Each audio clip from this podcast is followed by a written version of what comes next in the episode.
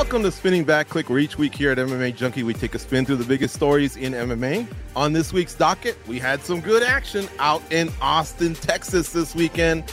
Pre fight in the Fighter Hotel, post fight during Dana White's visit with the media, and of course, inside the octagon. We're going to discuss it all. Gorgeous George here on the con, and look at the distinguished panel we have for you today. Sin City and Dallas are in the house. We got Goze from MMA Junkie Radio. He's here in Las Vegas. He created the SBC, by the way. On my personal Mount Rushmore of guys who can break down fights, it's the fight analyst, Dan Tom, also in Sin City. And rounding out the cast, it's Matt Wells from the editorial side, also a big Dallas Cowboys fan. We need you this week, Matt. I don't say that too often. I don't like them Cowboys, but we need you this week. Cold coffee, he's on the ones and twos. We got five great topics. Let's dig in. All right, we're going to go in reverse here and start with the post fight action. According to UFC president Dana White, Austin was a success. Monster gate and attendance. In fact, it was the biggest gate ever for a fight night in the USA. And White rolled out 50K bonuses for every fighter plus fight of the night. Salute UFC and Dana White. But at some, at some point, excuse me, the happy boss seemed to get a little agitated when asked about PFLator and the PFL saying their roster is comparable to the UFC's. Uh, in fact, it was our own Matt Wells that was on the mound at that moment. I guess White thought that you were brushing him back, Matt. Anyways, my question to you guys to start things off, guys, do you think Dana White and the UFC are threatened by the new number two MMA promotion? Matt, we go to you since you were there, man. Yeah, I mean to to start off to your points, I will agree. You know the the event itself was amazing. It felt like a huge event. All the numbers kind of show that, right? Um, but yeah, like you said, uh, after the facts, you know, I asked him about PFL buying buying out Bellator, and he kind of took exception to it. Um, I'm not sure if Dana is more so feeling like a threat of that merger, so to speak, or if he's just kind of annoyed at these questions because obviously like the UFC is still number one in in all of these things, right? Um, but yes, I mean it's it's still a valid concern when you have two companies that were considered number two, number three joining forces, right?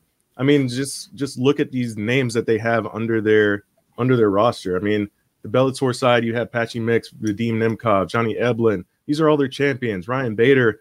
These are guys that could come over to the UFC and pick up wins over top competition without a doubt. I mean, Usman Nurmagomedov, Pitbulls, Jason Jackson, Amosov. PFL has very respectable names as well. I mean, Larissa Pacheco, Renan Ferreira, uh, Jesus Pinedo just won the championship this year. OAM, who was a UFC vet. I mean, Jesus Pinedo was also in the UFC. Had one fight there as well. Um, Magomed, Magomedkerimov. These are all very talented fighters. So the roster is there. It's it's a very solid roster. It's not on par with the UFC's just yet. It's not as deep, but they have very respectable names there. And I think that maybe if anything, the UFC is kind of having to, you know, turn their turn their head and look at that a little bit. But in terms of business and you know arenas and things like that, I don't think they're worried about that too much because, you know, to Dana's point, like he said, you know, what are their numbers like when they're running arenas and stuff like that? What are their what are their ticket sales? Yeah, they're they're not nearly comparable, but they are building something and they have the opportunity to grow into something bigger um, after this move, after this PFL move. So it's going to be interesting to see how things play out, obviously, over the next year or two and see what PFL, what kind of momentum they can get going.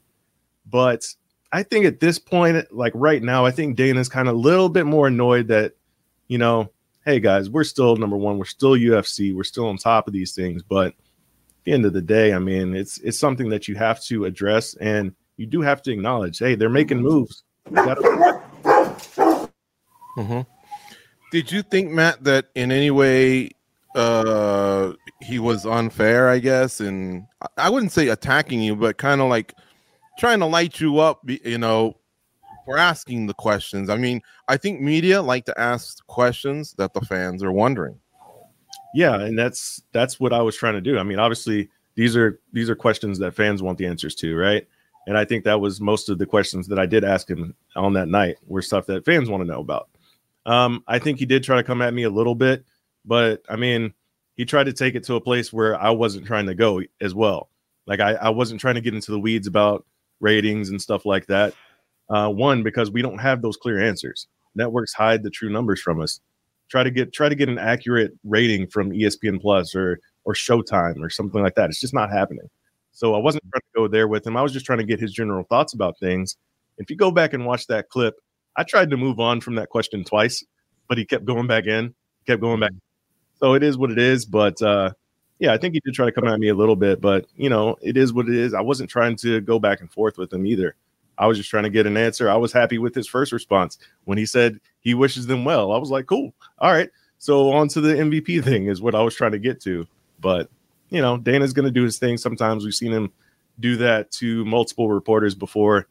I don't know if he expected me to try to actually answer him or not, because sometimes reporters don't actually answer him when he throws questions back. So, you know, I just uh, had a little playful banter, I thought was that your final interaction of the night with him or at some point when it was over was there a finger point like a you know it's just the game or anything like that i guess no I, I, I mean after that i threw two more questions at him and he seemed pretty receptive to those i guess but uh yeah he definitely seemed a little bit little bit uh, agitated by the pfl question mm-hmm. dan tom what do you think man so just like all of us we've covered the sport for a while we've seen a lot of dana white reaction to a new promotion. It's not the first time. What do you think, man? Do you think in any way he's threatened by the new number two MMA promotion?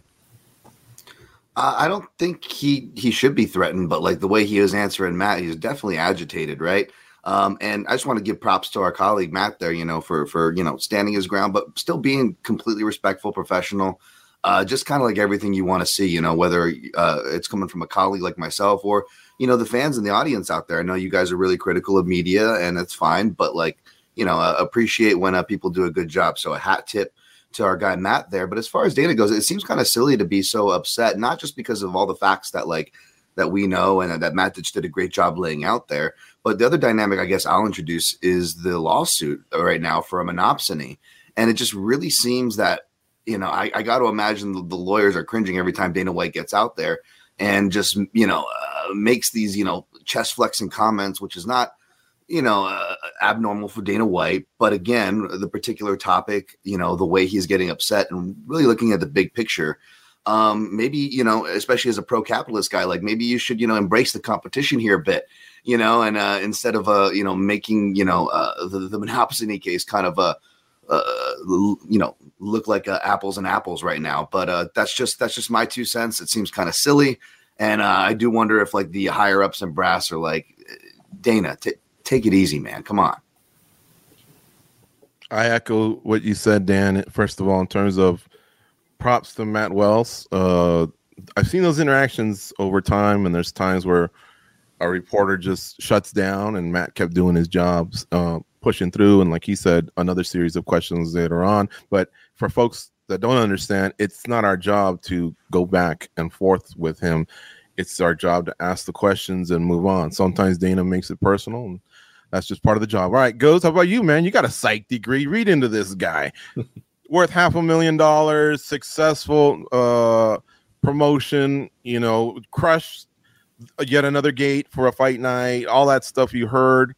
But yet man, he lets a question that's, you know, part of the it's part of the big news cycle in the last two weeks kind of ruin his day a little bit. And and then he kind of makes it a little bit personal what, what, what do you think you, you think he feels threatened i don't know that he feels threatened i, I think he just uh, feels like why can't people just give me my props for for what i've done what he's done has been completely amazing but when people bring up these little topics, it does tend to bother them. And I think it doesn't have to really do with the situation. I bet you a lot of it comes from just what happened with Francis Ngannou not too long ago. That that was not a good look for the UFC, right? And that's something that every time it gets brought up, it pisses them off. And um, I think it's just that thing that where he's on a high and he's happy about what happened tonight, and then he gets asked that question, and it takes him somewhere else that really it shouldn't. It's a valid question I think if you're the the UFC, maybe you should feel a little threatened, but not that much. I mean, people aren't going to stop watching the UFC and watch uh, PFL instead. They're not going to lose viewers to them. What they may lose a little bit in a threat to them could be maybe like contract negotiations going forward, right? What's going to happen when you have a fighter that has like a five, six fight win streak. Sometimes they get as high as like 10, 12 fights in a row. Are you telling me they're not going to sit there and go, man, if I did this in PFL, I'd be like, I'd be, I'd have $2 million in the bank, right? They're going to complain a little bit more. They're going to be uh, more in, in, inclined to maybe leave and go to a, a PFL and try and pick up a million dollars or, or fight in a Grand Prix, whatever it is they're going to do moving forward. I think fighters will maybe try and use that leverage a little bit. Some of the stuff that Francis Ngannou was able to do, go and box, right? We don't, other than Conor McGregor, we don't really see that too much with the UFC. So I think in a way, more than anything, the PFL is going to annoy the UFC and they're going to annoy the brass. And after a while, you know, when you combine two rosters like that, you're going to put on some pretty decent fights. They're going to have some victories. They're going to have some good nights where we're all spinning back click on Monday. The first thing we're going to talk about was that crazy PFL card where some of them Bellator fighters came over and, and put on a great show. And I'm sure if you're the UFC and you you tune in, you're going to be like, man, why are they talking about them? They should be talking about us. Look at our gates. Look how many people are showing up. I think they're going to pester them, but I don't think it's to the point that Dana needs to react in that way. Because of his reaction, that's why we're here talking about this right now. If he just would have kind of gave Matt a, a softball answer and just said, hey, look, you know, good for them. They'll do their thing, but we're over here. We're crushing it. We're doing that. We probably wouldn't be talking about this right now, right? And that's what I don't understand about Dana White. Sometimes I feel like he's his own worst enemy in that sense. What's funny Goze is they kind of did do it, and then he hesitated, and then something boiled within him, and he had to yeah. attack the ratings and their attendance. But you know, I was thinking because I was watching this live, I was thinking recent recent news was that ESPN re-upped with PFL right? Yeah. And I'm thinking that's your out, partner. Cutting over. What's that? I was trying to get that part out, but he kept jumping over me as well. Yeah, you know they, they just re-upped with uh, PFL and PFL. I'm joking, right, guys? But um, they just re-upped with them, so they must think something of their ratings. I highly doubt that on Mondays in Bristol, Connecticut, Connecticut, they say, "Hey, I got a sharp business move. Let's re-up with a promotion or a sport that's not bringing some eyeballs. I mean, that, that that that just wouldn't happen, right? That's their partner, and their partner just made that decision. By the way, this is their fifth year, I believe, with PFL. So there's got to be something to that. Now, I'm not saying Dana White is wrong about gates, attendance, things like that, but uh I don't know. I, it just seems so we give this guy praise for being an awesome promoter, for doing incredible things in the sport, and at the same time, I just feel someone that's been in the sport for that long should be so savvy at taking these questions that it shouldn't really agitate them at, at, at this point. Now, as I say that, look, I seen LeBron blow up, uh, Jordan, Brady. You know, you get the same question a certain amount of times. I guess it's like, ah, you know, how many times do I have to cover this? But he he's not for sure that Matt was at the press conference that he covered it the first time. This is mm-hmm. a different me, you know, different media member that's getting access for the first time, maybe just following up. Uh, yeah, but he's not getting asked that question while he's at the Olive Garden, right? Leave me alone. I'm having dinner. Not that right. go to the Olive Garden, but you know what I mean? I he's go, getting asked that at work. That's his job. That's where he's gonna get that question. Yeah. And not only that, he should be expecting that question. So if anything, it's not like he's sitting back on, oh man, I can't believe they brought that. That's right, that just happened. He knows it's coming. He should mm-hmm. have something already prepared but he lets the best get uh, yeah. the best get out of him, like it, the worst. Sorry, it just the moment gets the best of him, man, and and that that shouldn't be the case. Here's how you guys know it was bad. When when I went to rewatch this, of course I did it on the MMA Junkie YouTube channel. Give this a like, you know, if you're watching, or make sure you're subscribing to that channel, of course, guys. But if you look at the comment section, you know, it, it, the YouTube comments are never a kind place, much less to the media. And even like the Dana, you know, it's bad because even the Dana White fans lately in the comment section are like, Dana, I'm I'm the biggest Dana fan, but man, what, what what's going on with this guy lately? Like, what what what is going on? Like, so we're not alone here, folks. Even as staunchest supporters, we're like we're like totally like, which is great as they should be. We're totally giving Matt his props, and we're like, what's going on with Dana here? So we're not alone in this. Yeah. And one last thing I want to throw out there as well. I've seen a couple of people, you know, again, the comments, right? Comments are going to be comments, uh, saying that, you know, why are you asking about PFL? I mean, it's a very relevant question to ask about what's going on in the MMA space to the biggest promoter in the sport? It's a very relevant question, especially when those two those are two companies you know, like they sign UFC fighters. You know, sometimes we'll see the UFC pick up some of their fighters. It's a very relevant question. So anybody saying that, don't be silly. Eh, yeah, exactly. You're gonna hear if you're a top name, you're gonna hear questions all the time. Imagine Lionel Messi wins the World Cup in Argentina, and so they're asking him questions there in Qatar. Uh, when he gets back to Argentina, someone's going to ask him about that World Cup and that win. You know, I doubt he's going to say, "You didn't hear what I said in Qatar? I thought I covered this." I mean, uh, these this is huge, huge news. And like Go said, spin it in a way so that maybe helps anything that you have that's ongoing. Hey, competition's good. You know, um, they they have some quality fighters there, some that have been with our promotion, and and maybe some that one day will be in the promotion. Who knows? There's got to be some stock answers after 25 years of covering the sport where you can just go out there and deal with this. Um, look, ask Barry, sorry, young Barry Moore in the chat is saying asking Dana White about the PFL is like asking a buddy, have you seen your ex girlfriend knowing she's really uh, looking fine and doing really good now? Uh, Nuru says Dana White knows he fumbled the Ngannou boxing bag and hates any PFL reminders too soon. Ha ha ha. Uh, folks, if you want to submit questions and comments via the chat, I will do my best to get to as many as I can. And obviously, the better they are, maybe the funnier they are. Touch of humor is never, never bad. I will see if I can sneak them in. You can address the guys personally or just throw them out in general. Uh, King of all Chad says you're at a UFC press conference why talk about stuff that isn't UFC? Okay, take that one on, man. What do you think of that comment? Not that yeah. we haven't, I guess, kind of touched on it already. Yeah, that's that's kind of like to what I was just saying, right? Because these are very two these are two relevant things. Uh PFL and Bellator joining forces. They're now the solid number two in the space. And like I said, UFC will sign the best talent available, right? They picked up Michael Chandler from Bellator, you know, so like they're obviously paying attention to what's going on there. So yes, why would I not ask about the second biggest promotion in the in the MMA space right now. I mean, that's a very huge move. It's it's something that could change the landscape of the sport in the next few years coming up, depending on how this how this new look PFL, this new look Bellator progresses from here. So it's a very relevant question.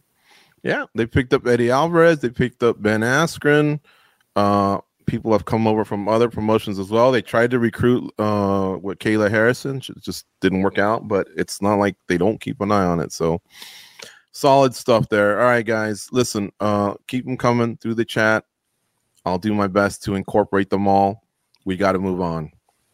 Let's talk about Arman Tsarukyan's win. According to Dana White, it threw a wrench in the title picture. Makhachev has beaten both Tsarukyan and Oliveira before. Charles Oliveira, excuse me. But the difference is the first Tsarukyan fight was not a title fight. So, yeah, slight difference. Should the UFC reconsider Islam Makhachev versus Charles Oliveira too? Dan Tom, what do you think? Uh, you know, it's tough. Uh, I, I, wouldn't be surprised if they did, but I'm going to give my kind of stock answer here to remind you guys that uh, this is kind of the beach ball they throw at us, you know, to get us excited and they give us something to talk about. But really, Dana White's kind of like the uh, the dad, you know, send, sending off his kids to run to the refrigerator, you know, to compete against each other. Who can get me the beer first? You know, whoever gets me the beer first is the best kid. It's not who the best kid is. Dana White just wants his beer from the fridge. And what I'm trying to say here is the UFC we know this. They just need to fill their schedule. Um, things can happen in the sport. It's a volatile sport, anyways. To you know, to be hard to predict anybody who's going to be next for the title. But as far as the UFC trend goes, it's not even really their ranking systems that you know have been installed and argued upon for almost a decade now. No, it is the content schedule to to ESPN who we are just talking about. Um, that is the ultimate decider uh, in these things. Mm-hmm. All right uh, Goze. What do you think, man? Should they reshuffle the deck in the UFC lightweight division? No Makhachev versus Oliveira two, and if so, Tsarukyan is is he ready to step in, or what do you think?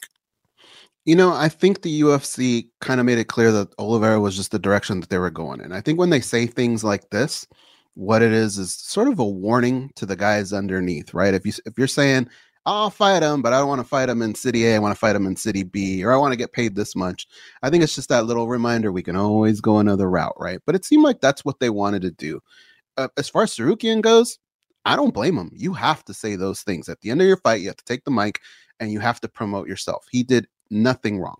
All that stuff he had to do was a great performance over a great fighter in Beneil Dariush. But I think we need to pump the brakes just a little bit, just a little, um, because past Oliveira, let's just say they don't do that, they're still Justin Gaethje, right? And if you look at Justin Gaethje's two wins, those are pretty strong too. And I know Tsarukyan's on a three fight win streak, but the two might might outweigh those three.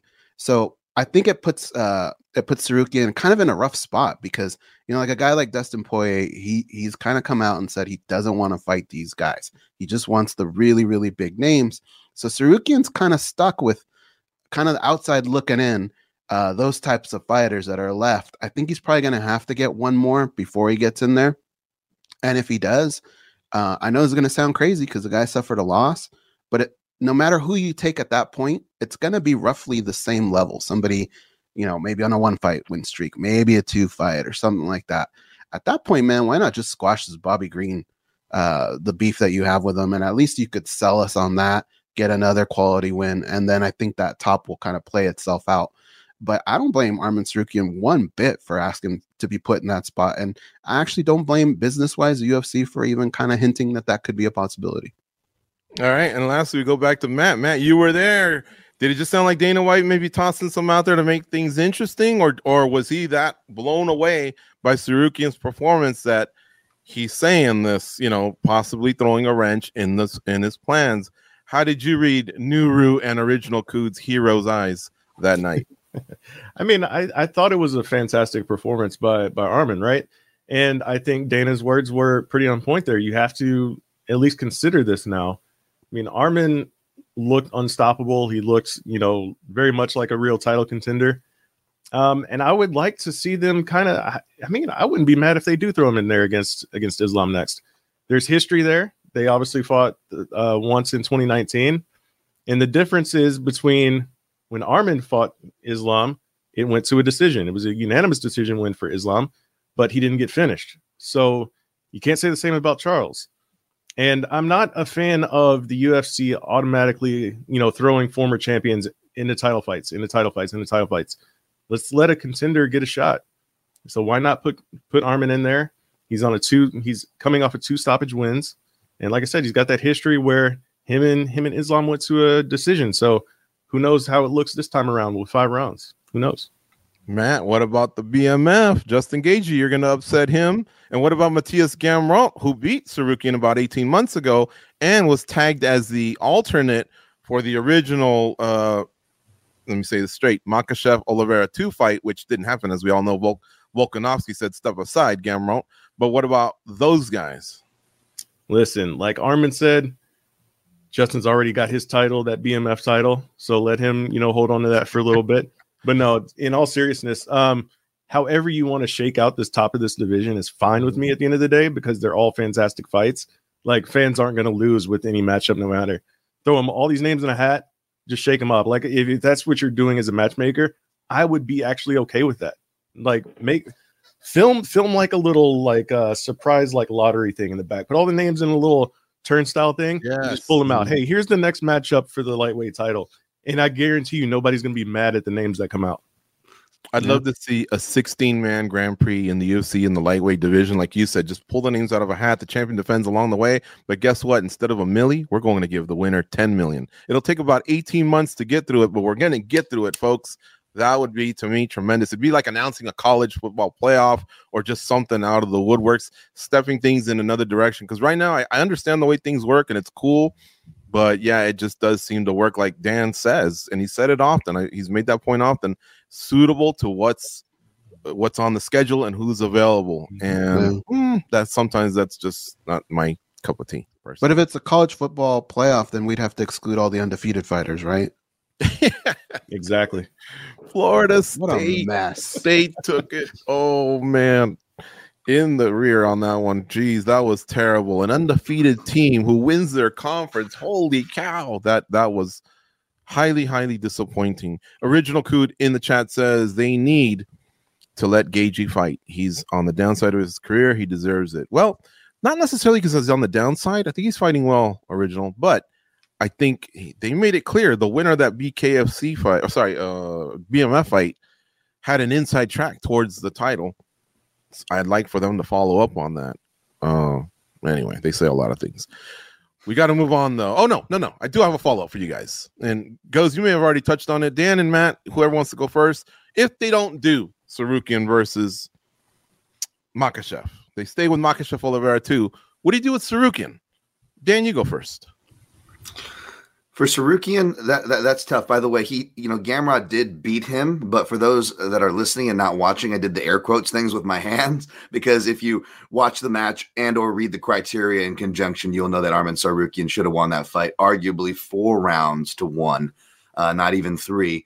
Uh, so maybe you can run that back with a little bit of controversy there. It'd be a tough sell for Gamrot because again, he already did the weighing in thing. And even with fighters who, you know, they weren't too excited at first, you know, uh, they, they gave the long uh, routes to, like, even like, uh, you know, Kamaru Usman back in the day.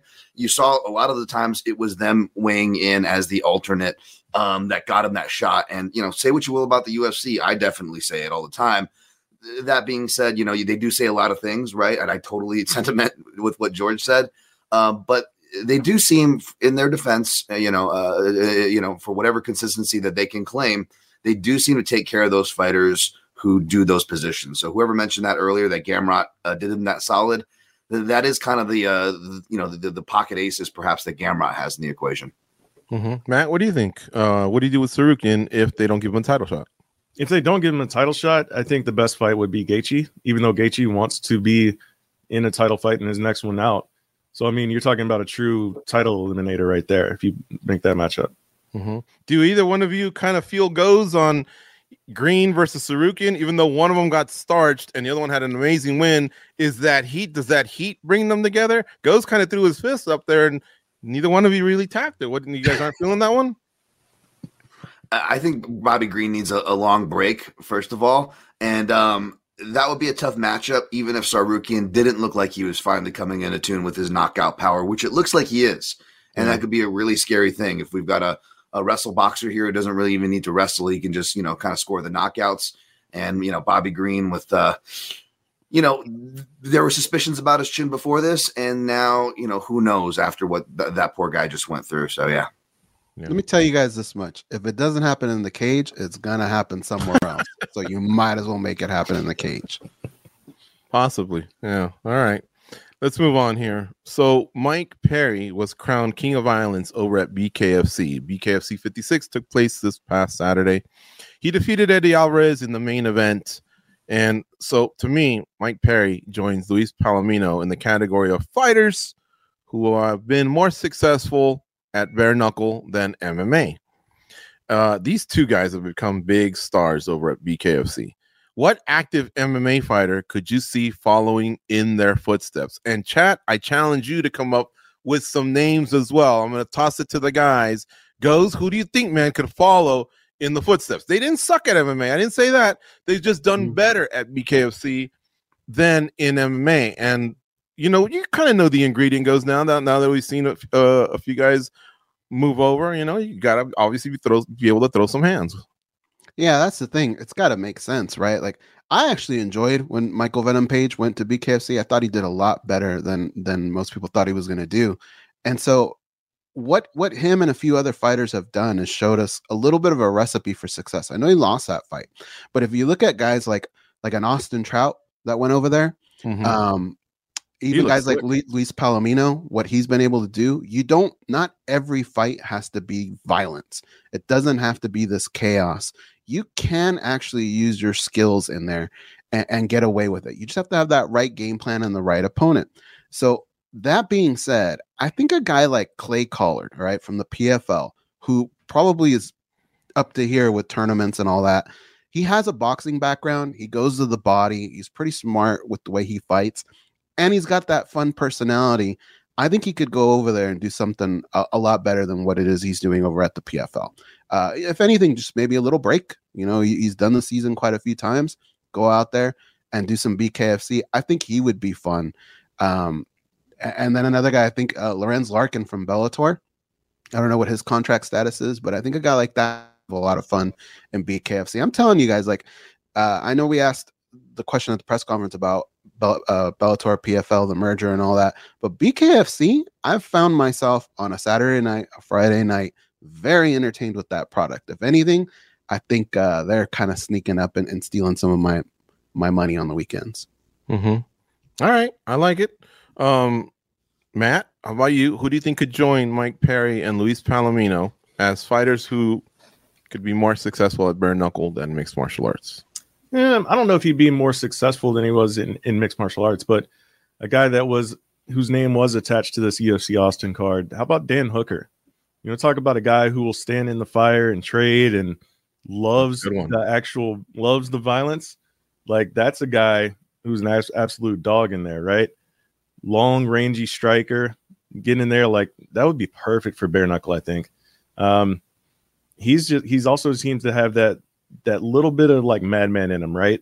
Kind of like Mike Perry, where it's like, you know, I don't care if I get hurt. Like I'm I'm in here and I'm enjoying it. Just go look at some of the things he said about, you know, uh, after taking all that damage in that fight against Turner. You know, that fight that he won, right? So it's it's mm-hmm. crazy. He, he's he's a guy that you go in there. I think a lot of people would be not too excited to trade with him and bare knuckle. Mm-hmm. Love it. All right, how about you, Dan? Tom, can you think of a, a fighter you you pour over the tape week in and week out? I'm sure you got a gem or two up your sleeve. Perhaps, but uh, that's like UFC. Takes up all my time. I, I don't I don't really get to follow the bare knuckle too much. I just see the highlights of like everybody doing their Elephant Man impressions with their faces afterwards. Uh, I'll probably go since it has this, this circus act element. I probably go with like more like a, a, a, kind of a circus act fighter, and I say that in the most respectful way as a fan of Japanese MMA. But no, this is not a Japanese MMA fighter, though. I feel like he is due to retire in the super heavyweight division in Japan. That is William Knight, baby, Thick Willie. Where's Thick Willie been, man? We haven't seen him since uh, the UFC. I know he, he kind of washed out of there, but like can you imagine? He would look like a Tyson Punch Out villain. You know, you put you put him in there like with like a Jimmie Rivera, who apparently is you know fighting two weight classes up against Jeremy Stephens this past weekend. But if we're going with that angle, uh, you know, give me some thick Willie in there. I want to see what that guy looks like in a box in a bare knuckle ring. Yeah, that's a good one. You know, I thought even before Jason Knight had that awesome fight against Artem Lobov. By the way, folks, if you haven't seen that one, go watch it. Uh, Dan, I know you said you don't consume much BKFC. Consume that one, you'll dig it. You'll thank me. I always thought he would do good because he had, you know, they used to call him Hick Diaz. Uh, he just had a little bit of that, uh, the Diaz brother swag. Um, and he liked to throw hands, right? Roy Nelson. That these are kind of layups because they've already done it. Roy's done it for Gamebred. Uh, they do bare knuckle MMA, I suppose. But I mean, these are the guys I'm thinking about. Guys that just love to throw hands and they love the the violence. Hell, I even thought maybe Sam Alvey, although I think he's going to be competing in karate combat soon. But all he wanted to do was go out there and throw hands.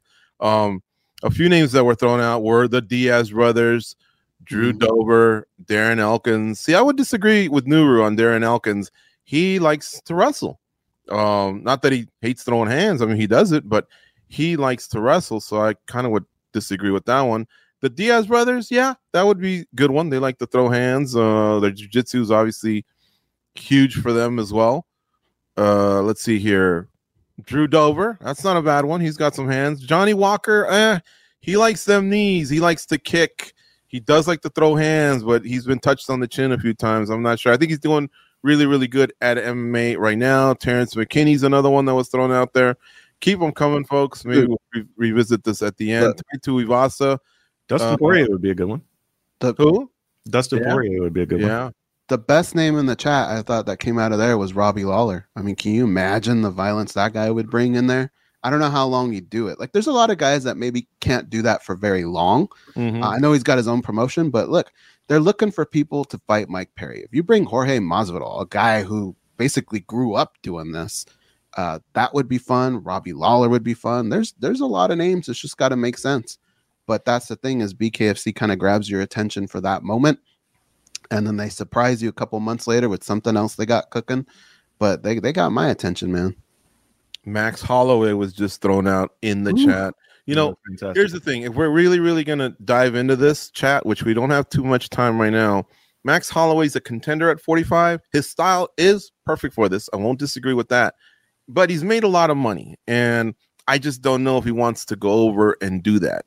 Um, that that said, I thought Eddie Alvarez also made a lot of money, but he just wasn't getting scooped up after his run at one championship. They didn't bring him back to fight Chandler for part three, and I think he just saw a, a decent opportunity. But I think Palomino and Perry had kind of run their course, never really became title contenders in MMA. But then they came over here and they became stars. Some of these names, like Tai Tuivasa, he's a top 10 fighter right now. Otherwise, I'd say Derrick Lewis he likes to throw hands, but he's still such a big name in the UFC. I just don't see him going to peak BKFC. But that's kind of what I was looking for. Keep them coming. If there's some good ones, I'll revisit it. And like Dan said earlier, hit that like button. It triggers an algorithm here on YouTube. So if you can do that for me right now, it would be awesome. And we got some more topics to discuss. So we're gonna go uh, forward with that. Referee Kerry Hatley was criticized for his late stoppage in the Jalen Turner Bobby Green fight. The UFC broadcast team, social media, post fight press conferences. Hatley got lit up pretty good. This was one of many controversies that occur during the year in our sport, but because the sport moves so quickly, we move on and reserve our emotions for the next incident. But since this was pretty universally condemned and it's fresh, just happened 36 hours ago, I want to know from the panel how would you deal with this particular case if you were the head of the athletic commission in Texas? And what I mean by that, folks, is you know, we we we say our feelings that was a horrible stoppage, but what would we really do? And we have some experts here uh, at Junkie who I think can give you know some some good ideas. Matt, we'll start with you. How would you deal with this? This is in your backyard, your home state of Texas. If you're the head honcho there, how do you discuss this with referee Kerry Hatley? I think the first thing that you have to do with him, if you you know if you're the commission, you got to first of all you have to make sure that he acknowledged that there was a mistake made, and he did that immediately while still in the cage with all the fighters and everybody. Um, and he seemed you know remorseful for his actions, right? But you have to go from there. Obviously, he acknowledged that there's a mistake, but then you also have to go and review other stoppages. Like, is this a trend where he's consistently stopping fights late? Um, just go look for any other things that could be, I guess, uh, retaught, right, to make sure that you're not making this mistake again. Uh, he's been in the game for a very long time, um, and generally he does a very good job. But this was an egregious, egregious error this wasn't a title fight. This wasn't a main event. This wasn't, you know, any anything like that that you would generally let fights go on a little bit longer. Um, a fight like this between Jalen Turner and Bobby Green, you know that they're going to be in there swinging hard. You got to be ready to step in, man, because one of those guys land. They're they're finishers, right? So you got to be ready to get in there. To see Jalen Turner just consistently wailing, wailing down shots as Bobby Green is just face down on the mat I mean, the only other thing you can say is, it's, and it's not working. My button's not working. But, but what the f, man? Come on, that was it was bad. Was that supposed to light up like Rudolph's nose? It was supposed to say. It was supposed to say. I don't know. There it goes. Ah, finally, finally, it works. Production error. Sorry, you. Sorry, people. No worries, man. All right, Dan, Tom, how about you, man? You think have you you've observed Hatley's work over the years? Go ahead. Yeah, this is something I, I tweeted about because I always talk about it when we go to Texas. Everyone likes to pick on Texas. Everyone likes to pick on the judges. Um, but uh, I, am not about name throwing so much. I'm more about actually citing things. And this was a classic Dan Tom thing. Just like I said, you know, watch out for Mackenzie Dern. She's not going to have Parillo in the corner. Everybody's like, oh my goodness, Mackenzie Dern didn't have Parillo in the corner. And I'm in the back going, I told you. Um, this is the same thing for this one. Again, I always say it when we're in Texas and Brazil. It's Kumite stoppages, folks. Um, it's not just Kerry Hatley is, is, a trend to do that. Jacob Montalvo. Uh, a lot of the refs in, in Texas, you kind of see that. Same with Brazil, whether it's Eduardo Herdes or so on and so forth. If they have a pulse, um, that means apparently they're defending themselves, which is not true, by the way. Shout out to Carla Duran. A pulse is not a intelligent defense. And uh, it, even that being said, and me, somebody who actually spots these trends, actually attends the ABC courses, pause and note. I'm going to incorporate that into my answer for George here. Um, yeah, even me, that was effing disgusting. And I had to use the the word and spell it out even on on Twitter. Yes, Twitter. Um, but uh, yeah, it, it, it, was it was gross because even somebody who was expecting that uh, and those style of stoppages, it was really gross to see. I'm a really big Bobby Green fan, but it doesn't matter if you're a fan or not um, that that that stoppage was inexcusable. It's good that Kerry Hatley, you know, to Dana's point, didn't do what other referees or judges have done, and they go out and defend themselves um, in in a very ignorant way. Um, that being said, uh, I do believe there are things you can do. Texas is one of the only commissions that does that allows the refs to judge and ref. And in Kerry Hatley's defense, he is actually the main guy who normally does that. And even though he didn't ironically do that tonight, so you can't blame that dual uh, concentration for his mistake there. Uh, usually he does on almost every other nights, dating back to like UFC, like Hidalgo with Poirier Johnson, right? Like you will see Kerry Hatley refing and officiate uh, uh, and judging as well, I, I should say. Um, so what I would say is maybe not to take a paycheck away from the guy. Maybe let him, you know, make his pennies, you know, judging because he actually is a pretty good judge. Uh, from what I call, he's he's very, very he's very uh, often uh, he's very few times I should say the out judge, right? So let him make his money. You know, we're not trying to cancel anybody here, right? Let him make his money judging. But I would like to see him, you know, back in the referee courses. Uh, for example, when I did the ABC qualifying for the beginners ref courses, the beginning judges courses, even in the beginners courses that I'm I'm in and I should be in, by the way, I still saw noted, you know, judges like Eric Colon or Adelaide Byrd, who gets a lot of crap from a lot of fans, right? Say what you will about Adelaide Byrd. She was there in the judging trainings and, and doing recertifications that I imagine they don't necessarily need to do, but they are doing, right? So if these veteran judges and officials are retaking courses and qualifying, well, I think that would be maybe another good thing to add. Again, we're not trying to cancel anybody, take away their paychecks, but I would hope to see Kerry Hatley with the other Texas officials who were there and trying to improve and better themselves to defend the Texas Commission a bit. But yes, don't let them ref for a bit, let them judge, send them back to some re-education courses. Great stuff, Dan. Really, really good stuff there. All right, Goze. How about you, man? What what do you think of this situation with uh, Kerry Hatley and that late stoppage in the Jalen Turner Bobby Green fight? It's unfortunate. Look, I always try and give these refs and judges the benefit of the doubt. It's an incredibly t- tough, difficult job uh, for anyone to do. But look, man, in this particular situation, I, the night of I watched it, I was disgusted. I went back, I watched it again, and I tried to put myself in his shoes and see where there were moments where I could maybe understand any of it there were a couple movements that I think maybe bought him a couple seconds more. But after that, there was a good stretch that we're watching right now where something needed to happen. And it didn't. It's pretty much as bad as it gets, right? So I think in this situation, covering the sport for as long as we have, I think we've seen uh, referees go through this before. And what usually tends to happen, guys, is they put them right back out there and it happens again and again. Sometimes it goes in like waves of threes. I don't know if you guys remember this, but there are times where like even some of the top dogs, like Herb Dean, I remember once had like a really bad month. There's too much stress on these guys to just throw them back out there and, and let them shake it off. This is not the sport to shake something off. All right. Uh, especially with social media and so many people's opinions just one button away. It's a lot to take in. You need to step away. If you're the Texas Commission, you need to take this guy and you need to just shelve him for a little bit. Nobody's saying put him away for years or anything like that, but let him sit for about a month. And really, um, it's more so because if you go back and you watch it, he's going to understand that he did something wrong. He already did, but it's more to just kind of level out his uh, his psyche, his feelings, because he's getting crushed right now. Uh, Bobby Green, we still need to figure out like what exactly happened to him because he took a lot of damage, man. And if you're the cause of that, that's a lot of stress to carry. So I think I think for Kerry Hatley, we got to put him on the shelf for a little bit. There's a lot of media coming down on him, referees, fighters. Um, it's the toughest job, but you know what? He signed up for it. Here's the big problem, guys. It's not like uh, any other job where one guy walks away and there's 30 guys that are just waiting to take your job.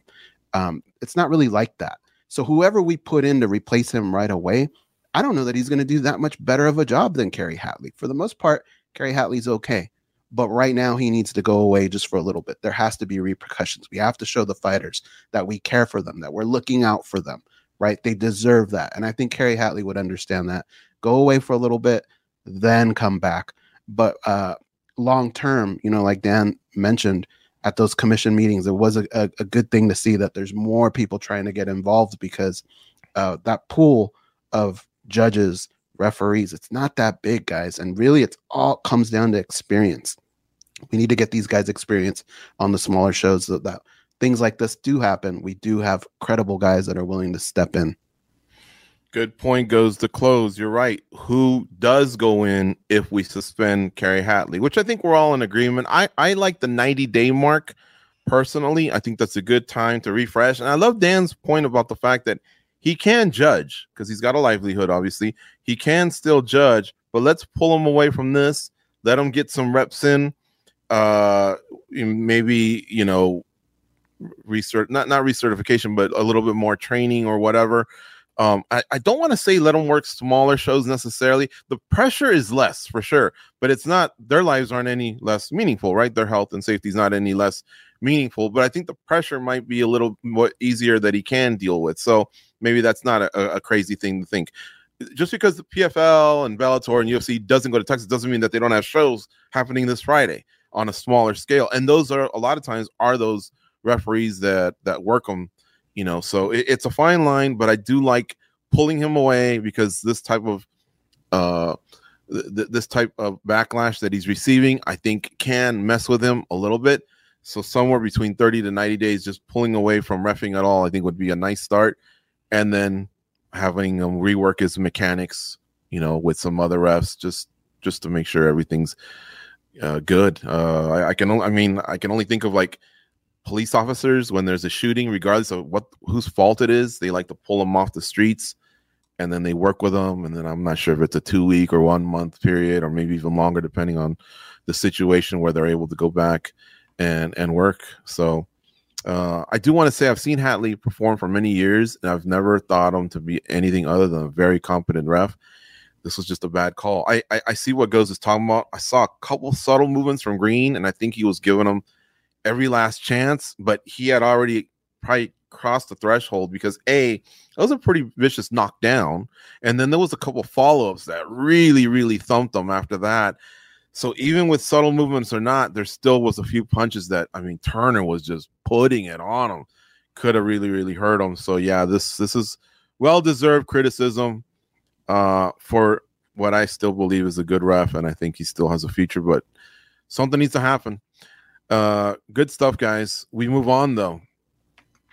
What MMA fighter gained the most traction after this weekend's action and why? You guys know the names. I don't even think I need to throw them out there for you, but a lot of fighters kind of took a next step. Dan, how about you? How about you? Who's your guy or gal? Yeah, you know, uh, it, it's easy to make an argument at the top, um, but I think I was going to go with uh, Figueiredo here, just because uh, I feel like you know with the former champion thing, there's a lot of fatigue that kind of Matt said earlier, and I, I I agree. By the way, the rematch fatigue, the getting the former champions and the title pictures fatigue, but it is a trend nonetheless, right? So it's one we got to pay attention to, and it's going to give Figueiredo Figgy kind of a faster ladder to the top. So th- that's the guy I'm really going to be watching out for after this weekend. I like it. That was a good one. Impressed the hell out of me. I thought he was a gonna lose, uh, and b just maybe wilt later on due to Font and the experience that he has as a bantamweight man. But he proved me wrong for all 15 minutes. How about you, uh, Goze? Who gained the most traction after this weekend's action? I got to ditto my man Dan Tom, man. What Figueiredo d- did, I don't know that a lot of people understand. Like when you go up a division, just kind of being um, you know, somewhat successful is impressive. You're you're doing this with bigger guys. You know, some guys are faster, some guys are stronger. It's completely different. So for him to go over there and pick off a stud like Rob Font, Rob Font is a tough out, man. That to me was a very very big deal, and he just felt like he was one step ahead the entire fight. Um, there was no feeling out process for him at this weight class. He went in there and he did his job. And what that does is beating a guy like Rob Font kind of sets that foundation for what could be next. Things could come a lot quicker, right? The only thing that scares me is I think at the end of the day, he's like five four, five five. You got guys like at the top, O'Malley, even Cory Sandhagen, they're like in the 5'11, 5'10 range. That could be very difficult. But if anybody could figure out it, it's this guy. Um, but going forward, like I'm excited to see his next fight. It just feels like this is where he probably belongs to be. Matt Wells, how about you? Yeah, I think uh, the biggest winner for me was uh, Sean Brady. Um, you look at who he fought in Kelvin Gastelum, who was coming down from middleweight. Um, you know, you you would kind of think that maybe Kelvin would have like a little bit of a power advantage. I know Kelvin is a guy who's floated back and forth over the years, but Sean Brady made it look easy, man. He went in there, put it on Kelvin, didn't look like it was a problem in the grappling department, and really looked like one of those guys that's going to be a, a title contender. But also, I'll give you this because Brady looked so good, he also made someone else look really good in Belal Muhammad. Because oh. you think back to how Belal Muhammad and what he did to Sean Brady, man, how good is Belal?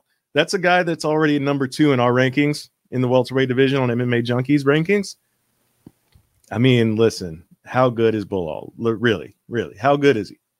I want an answer. Somebody give me an he's, answer. he's, He's pretty really good. good. He's on a roll, man. He really is on a roll. I think the the a lot of the heat came from that fight that that fight with Edwards that wasn't going his way. But what we've noticed from Belal is he really can make adjustments, turn it around. He's a dog all the way through. Um, and I think he took a lot of critique from that fight, just like, oh no, man, you're not ready for that next level. I think Usman was still champ at that time. But boy, that guy's impressed me, man. Uh, that's a that's a a good pull there from someone who didn't fight, but yet his stock also went up. I'm gonna say Miesha Tate, and I'll tell you why. I really thought she was ready to lay down the gloves if she didn't come through on Saturday. Uh, both, you know, uh, UFC moms, uh, mid 30s, layoffs, weight gains, whatever. Uh, I, I think that's the story with Avila at least. But Miesha just dealt with that loss at flyweight and said that was a mistake. But here I am. I ain't going out like a sucker at 35, where she ruled as a champ at Strikeforce and UFC and looked good and applied what her skill is, and that's wrestling, man. She really, really looked good. And now I see her instantly as someone who possibly could compete for a title. Why? Because she's got the name. She's a former champ, and a lot of her contemporaries are kind of out of the way now. So I'm not saying she's next, but you know, we have what it, it- it's Julianna, who's her homie, right? She's off to the side. I think she's got next. She's got the quarter up on the game. But we got Raquel and Mayra Bueno Silva. But if Julianna's still injured, you never know, man. That's how the UFC rolls. That's how they make their decisions. So I thought the stock went up. I'm not calling for her to be next. I'm not saying that, but she impressed the hell out of me. She looks like she's not ready to retire. All right. Uh let's see here. We're gonna do some additionals. I think we have some time for this. Can the UFC do more to avoid public spats between athletes and their camps, or do we just chalk it up to that's the fight game, as Dana White says? Goes, what do you think? Well, I mean, look, man, if we're all out somewhere, the four of us, and we start fighting, are you telling me there's not going to be some kind of consequence to what we've done? Right? That that's the world that we really live in. Um, I think what has to happen, like I, I understand this is an edgy sport, and from time to time this is going to happen, but you have to kind of lay down some kind of law. Otherwise, it's just going to repeatedly happen, and you never know when one of these situations, like this was a hotel, right? they could bump into somebody, somebody could fall down, there could be a lawsuit. All I'm saying is, if I'm the UFC, I don't know that you got to like fine anyone or anything like that, but I think you at least pick up the phone and you go, look, guys, part of a main event here. You know, there's a lot on the line. If you continue to do this this type of behavior, I am not going to feel comfortable putting you in these positions because I need you to be professional. And I think that's a big enough scare for fighters to go, all right, man, like I, I can't be screwing these positions up. Um, I don't blame Bobby Green. I mean, dude was just chilling. He came up to him and, and got in his face. But uh, I don't know that we can just kind of put it off to the side and just go, ah, fighters are going to be fighters. Like, it's not always going to work out that way. Mm-hmm. Uh, what do you think, Matt? Uh, was this thing getting out of hand? Because he's he told you there's a lot that goes on that we don't even know about. All I keep thinking about is DC and Jones in that hotel lobby at MGM. That one got ugly. Yeah, I mean, I think anybody that's been around the game uh, long enough, and you know, folks, folks like ourselves that cover these events live, we hear stories about stuff that goes on that doesn't necessarily, you know, make it to the to public view for whatever reason, right? Um, but I think they do a pretty good job as is. Like most of the time, like there's, you know, some UFC security around nearby. Like even in this interaction, like we saw that there was someone right there ready to kind of stop it from escalating, right? A- aside from like if a security guard like sees someone down the hallway and being like, all right, we're gonna redirect before you even get there, like they do a pretty good job as it is. But most of the time, like these fighters don't even care. Like we, we'll see all the time, like they'll try to force through, and you know maybe it's like a hold me back, hold me back sort of situation, but just to make a mm-hmm. scene. But yeah, there's not too much more that they can do. Fighters are going to be fighters. Tempers are going to flare. You know, a lot of guys are going to puff their chests out for whatever reason. Sometimes they do it just to make, you know, these little viral moments. You know, sometimes there's really not a true beef there. So mm-hmm. it's, you know, who knows their their true intentions, but I think the UFC does a pretty good job of handling these situations when they come up. What do you think, Dan? Is it the fight game or can more be done? I mean, it, you know, it, it is the fight game and it is going to happen, but not to defend what Dana said, even though there is some truth there. Uh, I will kind of deflect and say, you know, code of conduct policy is the o- obvious thing, but a we've seen how consistent the UFC is with that for what a, a decade now, dating dating back to Miguel Torres on Twitter to everything else, right? I mean, we, we've kind of seen uh, inconsistencies there. And you know, B, it, it, it's surprising that you know the the, the coaches are, are sometimes involved or the team because aren't those people that are supposed to be telling you to keep it cool, especially when those people are kind of dependent on you for a percent, percentage of your paycheck. Like you not only have to make the fight day, but hopefully you win because if you're a coach, you're going to see a little more money or money at all. But it's funny in that in that Arman and Bobby Green thing, you, you, know, and, and and I love Pahumpa, but it's like you look at like the coaches' faces, you'll see them like smiling, like, oh, this is gonna be cool. And then when it gets out of hand, you look at their faces and they're just like, how did this happen? Like, what did you guys think was gonna happen? You were just yeah. two seconds ago walking up with the S eating grin on your face, and now you're gonna act surprised. You know what I'm saying? But like to answer this question, well, Bobby Green said, what, what do you see in that video? He goes, Oh, I don't play like this. No. And what I think he was saying was that I think almost like Bobby Green, was like, Oh, I don't even think Bobby Green necessarily took it personal or thought it was personal. Um, it's almost like he knew that this is the game now. Oh, we got we got to film confrontations. We got to do this whole thing. Yeah. And Bobby Green's one of those dudes, man. He doesn't play like that. He, you know, uh, he keeps it real. And the thing is, if UFC is going to reward people like this, you know, uh, you know, because again, it's like, oh, we're against it or this or that, but if it's McGregor in a bus attack, UFC 223 or whatever, we can use that for our promotionals. So if UFC is going to keep rewarding people with not just matchups, but even using these this these handheld footage of these incidents, these viral footages, and playing into the kind of like the culture that's going on right now, it's only going to be not just worse, but arguably encouraged for the fighters to continue to do this. Mm-hmm. Yeah. I love when they break up fights like this with one arm and the other one filming. You know, hey guys, yeah, it's yeah, gone yeah. too far. It's gone too far. He walked up with a crew and like, and the camera ready when he when he first came at Bobby that first time. I mean, honestly, yeah, like he, he was looking for a moment. What are you gonna do? Like, let's just say, however many security guards they have, let's say you add ten more. Are they gonna stop these guys? These are professional athletes, and the guys in their corners are also badasses. Like, you can put as many security guards as you want. I don't know that you're gonna stop the situation. It's it's got to come from the top, you know. Nuru in the chat says the problem is, in spite of saying they hate it, the UFC gets promotional promotional juice out of these ring mm-hmm. spots, so they will say they hate it, but quietly not change it. Good point.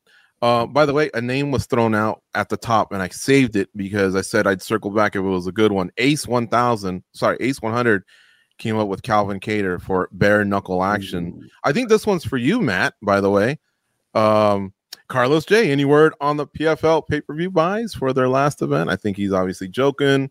Um, you know, I did want to say something to him. I'm not trying to be Captain Save a Bro here for my colleague Matt, but that question tripped me out because how many times have numbers been thrown out and Dana will sit there and go, You guys have no idea what the numbers are. And yet now he's going to the media member who he has a problem with and saying, Do you know that it's your job? Shouldn't you know? I was surprised Matt didn't go, uh, you were in Boston. You didn't know about the incident with Arman and Bobby. You're the president, shouldn't you know? I mean, that little game, you know, it's just such a juvenile game that that he can do. And he's a G. That's what I hate is that he won the game. He created a sport. It's popping. It makes money, and a lot of people thrive from it, including us. You know, but yet he still has these moments where he becomes uh eighth grader. You know, um, I, I think Matt. I think Matt just triggered him with the question prior. You know, because he he, he used the word. Uh, it was for the Jamahal Hill story, but Matt did use the word domestic violence, so maybe that triggered Dana there. Mm, interesting take. Yeah, because because his answer he was it's family stuff. like his answer was so like answering for himself while still trying to answer the question. Like it was it was so like you could just see it like and I think like that like you, you know you want to talk psych 101. I think that's what put it up, right? You know what I'm saying? And it wasn't I didn't think of that you know, and, and, Matt didn't say anything wrong there. Obviously, I'm, I'm, more speaking to Dana's history that's not that far away uh, yeah. with domestic violence. So you know, maybe that maybe that got him riled up. He thought like you know he he saw you know maybe a, a, a face he's not as familiar with, and he's just like, oh, the gotcha the gotcha media. Back to what you said, George, right? Because mm-hmm. it's that's his convenient scapegoat blame the media. Oh, Sal Salvadorized in the chat says Dana White won. He is a G, but he's small and petty. And there is some truth to that. I know I'm going to go over here. Colt Covey's going to lay into me pretty good after the show. But hey, we have a big fight card this week, and let me just get a quick thought from each one of you. Song versus Gutierrez. The bantamweight division is always popping. Anthony Smith, Khalil Rountree, or any other fight. Any quick thoughts on it? Matt, we'll start with you. I mean, the main event's a banger. Like you said, bantamweight is always on fire, right? These are fantastic matchups here. Um, I do want to give props to Anthony Smith for stepping up in this fight, though. Like that's that's pretty dope. It's an unexpected matchup against Khalil Rountree, and I, I know some people were criticizing Khalil for taking this fight Mm-hmm. because it seems like a lot of people seem Anthony Smith's just going to win. But Mhm. I think that's still going to be a solid fight. Solid All two right. top at the top of the card. Goze. How about you, man? Some of the hardest strikes I've ever heard in person have come from Khalil Rountree. I think him and Anthony Smith is going to be an absolute war.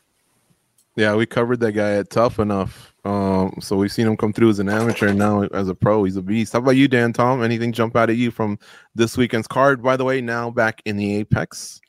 Yeah, uh, as per usual, I'll be breaking it down uh, on, on my channel, Daniel Tom MMA, uh, the Protect Your Neck podcast on Thursday. But I will just shout out real Excellent podcast, folks. Especially if you gamble, go check out Protect Your Neck. Appreciate it. Available on YouTube or get it in the podcast form, whatever you like. It's there for you. Dan pours his heart into it. Too kind. I just want to shout out the best dancer in the UFC, JunYong Park. You know,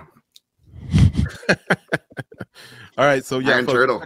Check it out. I, my personal favorite, I think, uh, aside from the top two, obviously, I, I really think Hack Brass and Malarkey is going to deliver fireworks, possible fight of the night, and of course, at MMA Junkie, we're going to cover it pre-fight, cover fight nights, post-fight. All the best coverage is here at MMA Junkie. We cover the biggest stories the following Monday, every Monday, live, just like you saw it now.